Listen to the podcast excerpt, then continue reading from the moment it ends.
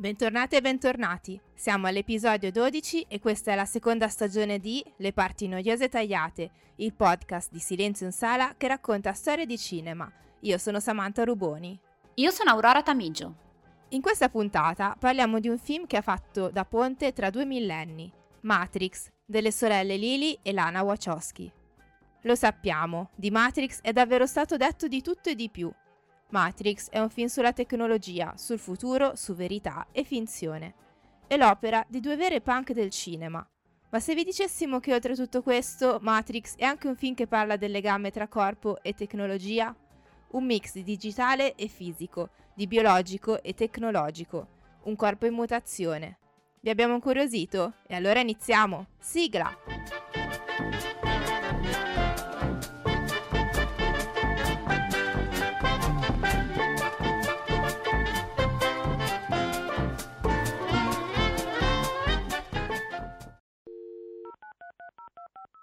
Auro, ma tu te lo ricordi 1999, i LAN Party, dove con i primi giochi multigiocatore per PC, nel mio caso era la battaglia per la Terra di Mezzo, dovevi fare una foresta di fili gialli per poter giocare con i tuoi amici, perché il wifi non faceva parte neanche dei nostri sogni più reconditi.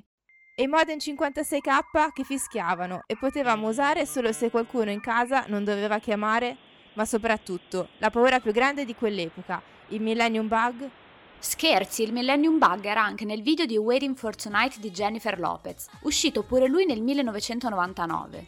Certo che me lo ricordo, a quei tempi in casa mia c'era un grosso filo grigio che correva per le stanze e collegava il modem al computer di mio padre, che io e mio fratello potevamo usare sotto sorveglianza. Il Millennium Bug era solo una delle tante paure di quei tempi, il bug che avrebbe cancellato la civiltà allo scoccare della mezzanotte tra 31 dicembre 1999 e 1 gennaio 2000. Era frutto di una paranoia più grande, il terrore di non essere in grado di gestire la tecnologia che avevamo creato. Questo perché nel 1999 Internet faceva paura davvero era una specie di dark room misteriosa in cui solo pochi eletti, i famigerati hacker, sapevano come muoversi. Ai tempi era inquietante anche solo mettersi a immaginare chi potesse nascondersi dietro i nickname che popolavano i primi forum. Oggi avere a che fare con i corpi digitali è la normalità. Basti pensare ai profili fake che abbondano sui social network o su ogni tipo di piattaforma web. Del resto oggi anche i nostri corpi sono in parte digitali. Viviamo anche attraverso i nostri profili social, su cui possiamo scegliere di apparire in un modo o nell'altro. Gli algoritmi degli e-commerce rincorrono sul web il nostro io digitale, cercando di prevedere che cosa acquisteremo e quali film vedremo al cinema. Il famigerato Speed ci ha anche provvisto di una preziosa cosa chiamata identità digitale. Nel 1999 tutto questo era ancora immaginazione, un futuro indefinito e pericoloso, diventato realtà solo sullo schermo, in un film destinato a fare da spartiacque nel cinema e anche tra due millenni. Pillola azzurra, fine della storia. Domani ti sveglierai in camera tua e crederai a quello che vorrai. Pillola rossa, resti nel paese delle meraviglie e vedrai quanto è profonda la tana del bianconiglio. Nel 1999, quando Matrix arriva nei cinema, il pubblico che ha corso a vederlo in sala si divideva in due tipi. Da una parte ci sono coloro che conoscono la fantascienza e la cultura cyberpunk che sta dietro al film. Romanzi come Il neuromante di William Gibson e 1984 di George Orwell. I racconti di Philip K. Dick. Anime e manga come Akira e Ghost in the Shell. Dall'altra parte ci sono quelli per cui tutto questo mondo è una novità. In ogni caso, alla sua uscita al cinema, Matrix è una folgorazione. La storia ha per protagonista Neo, interpretato da Keanu Reeves, un eletto, un hacker, che si ritrova di fronte a una realtà completamente diversa da tutto ciò in cui aveva sempre creduto. Matrix segna l'immaginario collettivo. Detta un nuovo stile cinematografico, grazie agli innovativi effetti visivi, al perfezionamento del bullet time all'uso che fa delle arti marziali, ma detta anche una moda, fatta di occhiali da sole sottili e impermeabili neri. Matrix è l'opera seconda di due punk del cinema, Lily e Lana Wachowski. Le sorelle Wachowski avevano scritto e diretto nel 1996 Bound, un noir con al centro una storia d'amore tra due donne, anch'esso oggi diventato un cult. Nel 1999 arriva Matrix, a cui seguono nel 2003 Matrix Reloaded e Matrix Revolutions, a completamento della trilogia. Con il successo dei tre film di Matrix, pubblico e critica si lanciano in numerose interpretazioni del film, cercando di capire cosa passa nelle teste delle due registe. In seguito avremmo scoperto che quasi chiunque poteva interpretare Matrix come voleva, persino i complottisti e gli estremisti cattolici. Avremmo scoperto anche che le Wachowski si erano inventate poco o nulla, ma ormai il cult era fatto. Come dicevamo, nel corso degli anni, Matrix è stato interpretato in mille modi. Volendo semplificare, però, possiamo dire che le varie interpretazioni si riducono a due filoni. Interpretazione numero 1. Il mondo, come lo conosci, è una bugia. Interpretazione 2. Il mondo è mutevole. Iniziamo dalla prima. L'interpretazione 1 è quella pessimista e ossessiva, che ha dato origine al concetto di red pilling, diventato popolare tra le destre populiste.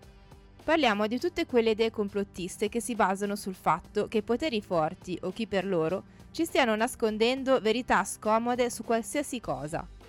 Il red pilling consiste nel convincere qualcuno che le sue supposizioni e percezioni sono sbagliate e che invece può vedere le cose attraverso una lente completamente nuova, fornita utilmente da Red Piller. La pillola rossa è una metafora molto utilizzata anche dagli incel. Gli incel sono un gruppo di uomini single non per scelta, arrabbiati con le donne che condividono teorie sessiste in community online tossiche e pericolose. Avete presente tutte quelle cose sul lavaggio del cervello che fa il femminismo? Sulle innegabili differenze biologiche tra uomini e donne? Sul progetto di eliminazione dei maschi da parte di un'elite di donne che somigliano alle Bene Gesserit di Dune? Ecco, gli incel Red Piller pensano queste cose. Il secondo filone di interpretazione di Matrix ci piace molto di più include tutte quelle analisi del film basate sul fatto che il mondo sia mutevole e che anche i corpi siano in costante mutazione. Queste interpretazioni ci sembrano molto più coerenti con la storia e le idee delle creatrici del film, le Wachowski. È cosa nota che dal 1999 a oggi le sorelle Wachowski hanno entrambe effettuato una transizione di genere. Alcune recenti teorie vedono Matrix come una metafora trans. L'idea è affascinante e tra qualche minuto ve ne parleremo, Prima però vogliamo entrare nel merito dell'interpretazione di Matrix come un film che racconta la mutazione dell'universo e la mutazione del corpo. Ve lo ricordate quando all'inizio parlavamo di corpi digitali e di corpi fisici? Questo tema è tra quelli che ha avuto più successo nel cinema di fantascienza contemporaneo. Sono stati rappresentati corpi umani ibridati con la tecnologia, gli effetti sul corpo dell'interazione fra umani e macchine, ma non solo. Il cinema di fantascienza non si è limitato a parlare di ibridazioni e mutazioni corporee, ma a riflettere sul destino del corpo nel futuro. Matrix è un grande esponente di questo filone.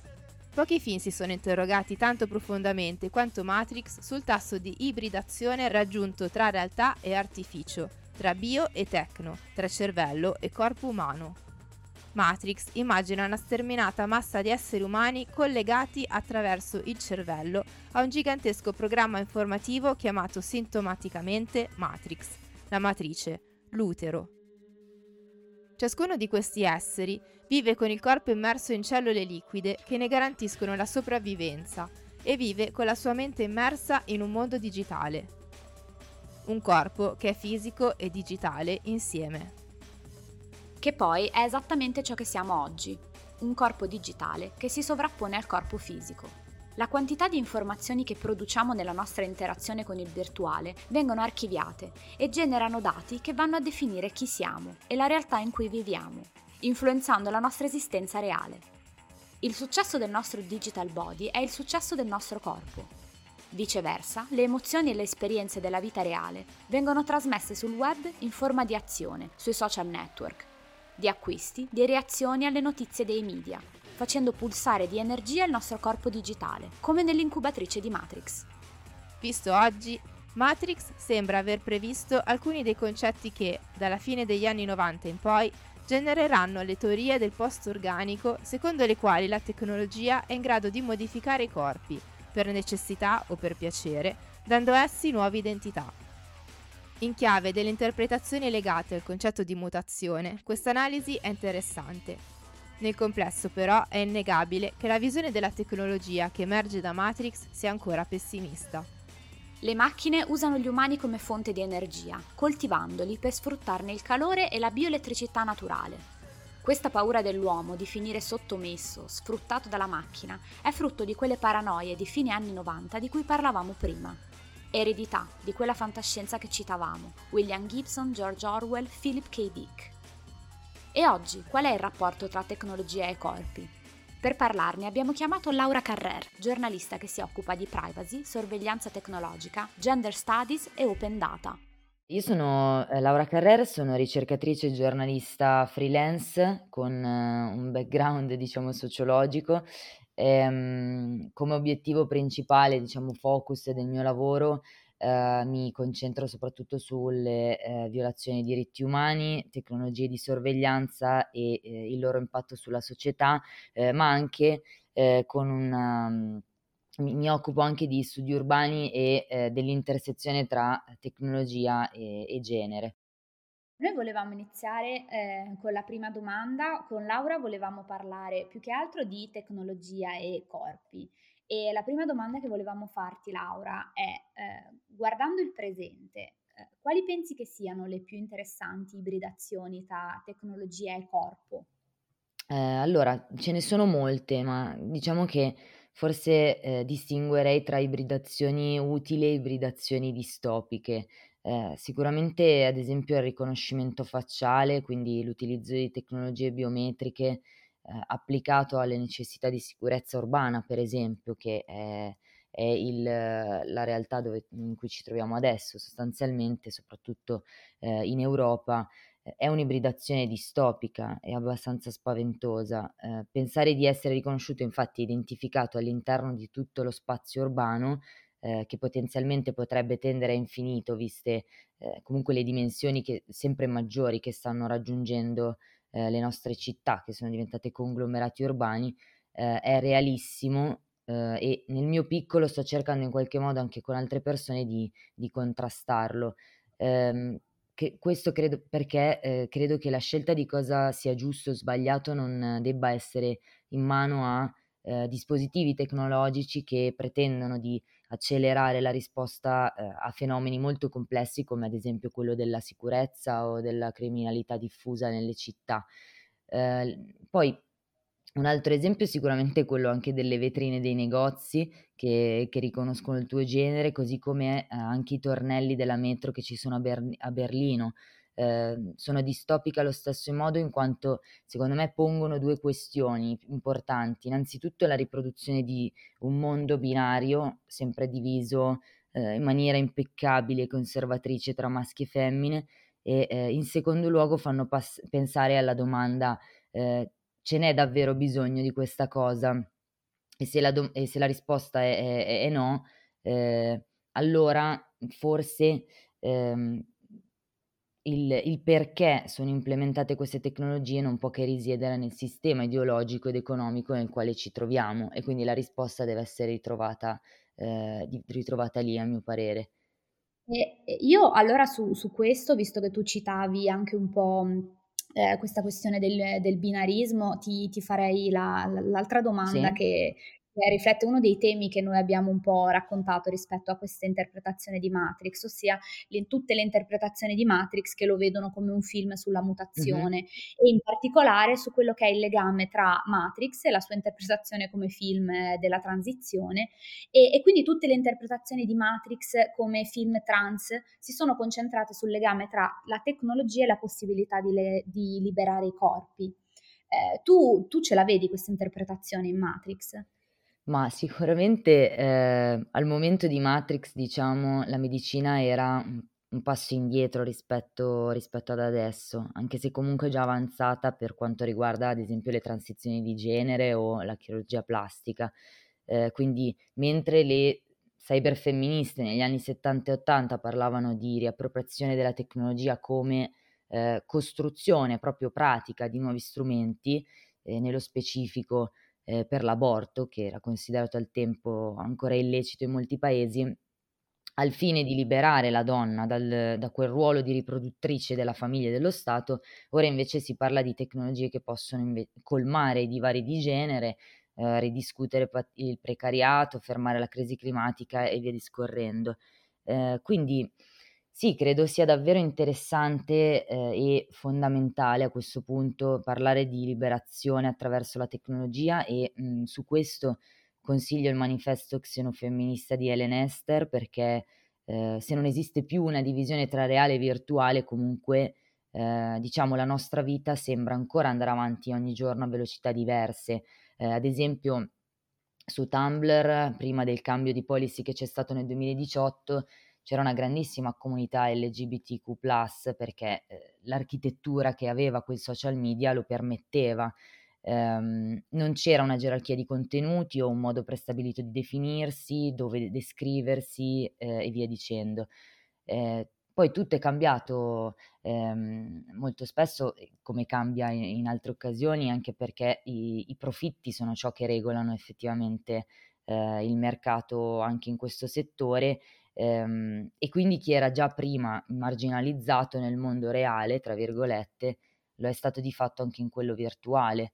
Ehm, e su questo, mhmm, credo che sia necessario, ehm, pensare a costruire tecnologie in grado di, appunto, liberare identità e corpi, ma anche di riappropriarci di di quelle che già esistono. Ehm, infatti una citazione del manifesto che dicevo mhmm, che citavo prima, ehm, xenofemminista, ehm, è cruciale in questo senso perché, Helen Esther dice: "Per distinguere tra le potenzialità sovversive e quelle oppressive oggi nascoste nel web, è necessario un femminismo attento al pericolo di un ritorno delle vecchie strutture di potere, ma abbastanza accorto anche da sapere come sfruttarne le potenzialità". Eh, sembra un po' proprio il manifesto de delle Wachowski, un po' questo. La le le altre domande che ti volevamo fare, Laura, sono un po' più nerd. Ehm, sicuramente quello che volevamo sapere da te, che ti occupi di questi temi, è: secondo te nel nel mondo di oggi, nell'attualità, ha ancora senso parlare di realtà e di virtuale, che poi è uno dei grandi temi di Matrix e soprattutto è stato uno dei grandi temi di Matrix. Adesso forse siamo un po' andati oltre. Ehm, sì, non credo abbia più senso, uhm, perché l la complessità della società, uhm, in cui ci troviamo attuale, ehm, effettivamente non può che essere data, tra le altre cose, anche, ehm, dalla commistione, im ormai che è impossibile da fermare, tra ciò che siamo e ciò che siamo. Nel senso che, ehm, credere che non esista più una separazione tra virtuale e reale mi rende complesso anche pensare, ehm, le cose in modo distinto.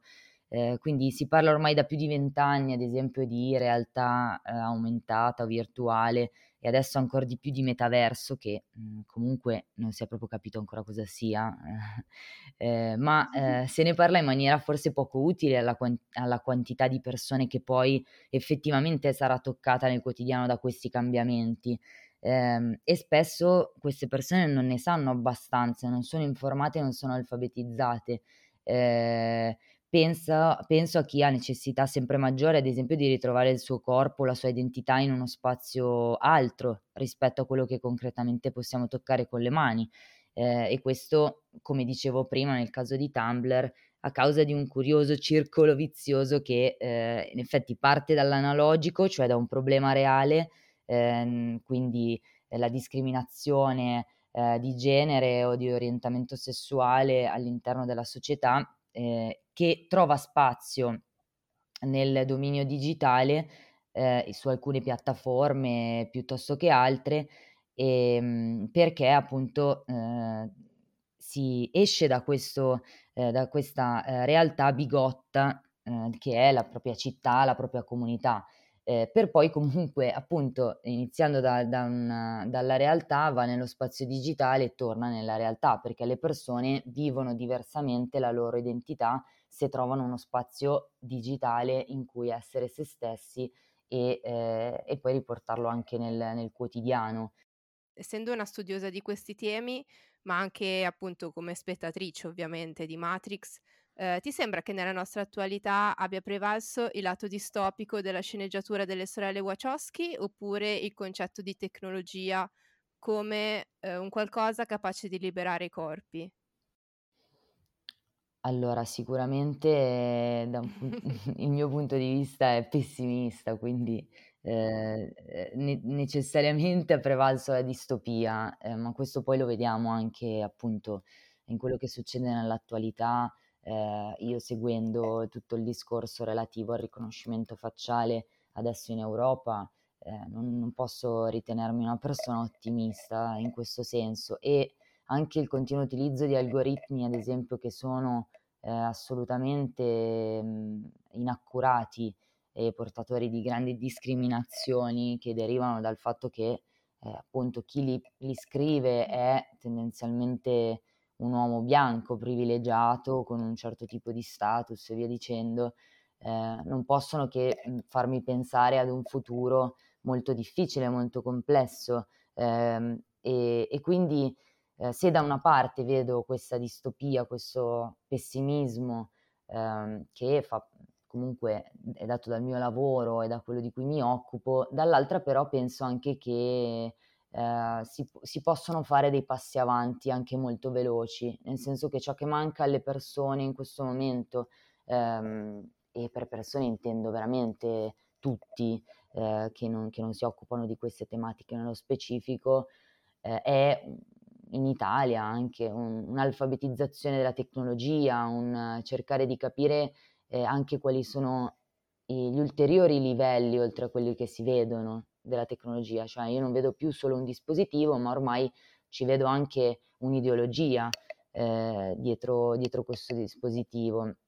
Quindi forse ehm, non perdo la speranza eh, nel pensare che le persone a un certo punto arriveranno a, ad avere coscienza del fatto che eh, se un dispositivo è fatto in un certo modo c'è un motivo e di solito è un motivo politico, un motivo ideologico. Grazie Laura. Grazie tantissimo, Gra- veramente. Grazie a voi. L'ultimo argomento che vogliamo trattare in questa puntata è la recente interpretazione di Matrix come complessa metafora dell'esperienza transgender. Il 4 agosto, in un video intervista, la regista Lily Wachowski ha confermato questa interpretazione. Lily e Lana Wachowski sono due donne transgender. All'epoca dell'uscita di Matrix erano conosciute come fratelli Andy e Larry Wachowski. Lana ha fatto coming out come donna transgender nel 2012 Lily nel 2016. Lily ha dichiarato nel video che è sempre stato questo il significato originario del film, pensato dalle due sceneggiatrici e registe. Il tema viene anche accennato in Disclosure, documentario sulla rappresentazione delle persone transgender nel cinema, disponibile su Netflix. Ma già da prima parte della critica aveva intuito questi collegamenti. La scrittrice Andrea Long Chu afferma nel suo saggio Femmine che il simbolismo della trama di Matrix è facile da intuire. C'è il tema della doppia vita di Thomas Anderson, che durante la notte è un hacker, perseguitato dalla sensazione che il mondo abbia qualcosa che non va. Come la chiama Morpheus, una scheggia nella testa. Neo ha una disforia di genere, Matrix è il binarismo di genere. Il nome che il protagonista si sceglie, Neo, è simbolico, un altro indizio notato nel 2016 dalla studiosa e programmatrice Eleanor Lockhart è questo. L'agente Smith, il principale antagonista del film, interpretato da Hugo Weaving, chiama Neo solo con il nome che ha rifiutato, Mr. Anderson, con un'enfasi particolare sul Mister. Una dinamica nota alle persone transgender che la subiscono da parte di chi non accetta la loro identità. Ma a mostrare l'allegoria è soprattutto la questione della pillola rossa, lo strumento grazie a cui Neo riesce a uscire dal sistema che vuole controllare la sua identità. Lo spiega sempre Andrea Long Chu in Femmine. Ve ne leggiamo un estratto. E poi c'è la pillola rossa, più che una metafora per la terapia ormonale, un ormone vero e proprio, nelle discussioni in rete molti hanno sottolineato come negli anni 90 il farmaco a base di estrogeni che si acquistava dietro prescrizione medica fosse effettivamente rosso. La compressa di Premarin da 0,625 mg, prodotta in stile Matrix dall'urina di giumente incinte, è di un morbido color granata, tendente al cioccolato. Un altro pezzo dell'allegoria sull'esperienza trans è quello che riguarda il personaggio di Switch, un membro della resistenza reclutato da Morpheus che nel film è interpretato dall'attrice Belinda McClory. Nella versione originale della sceneggiatura, Switch avrebbe dovuto essere un uomo trans e presentarsi con fattezze maschili nel mondo reale e con fattezze femminili in Matrix, cioè nella simulazione creata dalle macchine. Le Wachowski hanno poi rinunciato all'idea e nella versione finale del film Switch è semplicemente una donna con uno stile androgino. Secondo l'esperto di studi di genere Kyle Keegan, anche gli effetti speciali di Matrix fanno parte dell'allegoria sarebbero un modo per rappresentare le sensazioni legate alla disforia di genere, il disagio di trovarsi in un corpo in cui non ci si riconosce o la sensazione di vivere in più di un corpo. Per esempio, secondo Keegan, le scene in cui Neo schive proiettili danno la sensazione di due piani temporali coesistenti, un effetto che risuona con l'esperienza della transizione di genere e i vari corpi attraverso cui si passa nel tempo. Nella scena finale del film, infine, si vede qualcosa che sembra confermare tutte le suggestioni accumulatesi fin qui. Si vedono delle linee di codice e l'immagine si ingrandisce in corrispondenza della scritta System Failure, cioè errore di sistema. Mentre la voce di Neo dice So che avete paura di noi, paura di cambiare.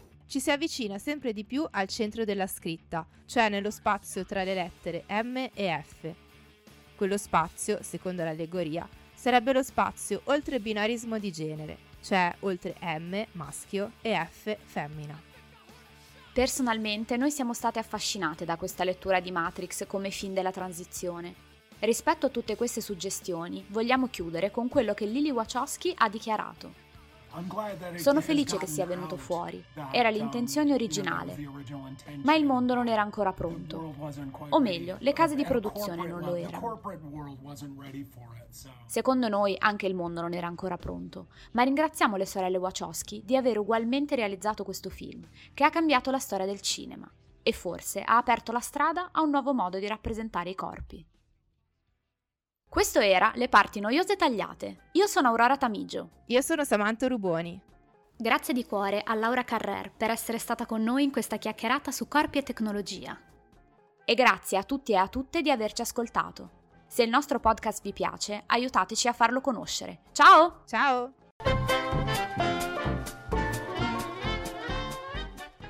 Nella prossima puntata.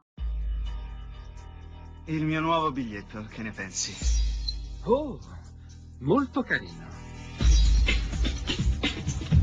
Patrick, sei così dolce. Jim? Sì, Patrick? Ti andrebbe di accompagnarmi a cena? Sabrina, perché non balli un po'? Christy, mettiti in ginocchio.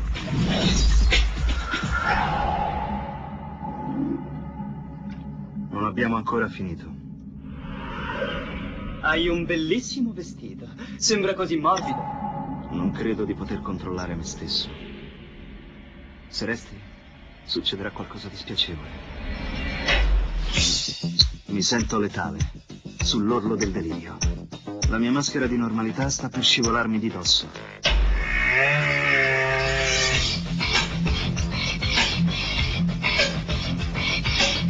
Ah, testimoni, impronte digitali. In effetti sì. Mm.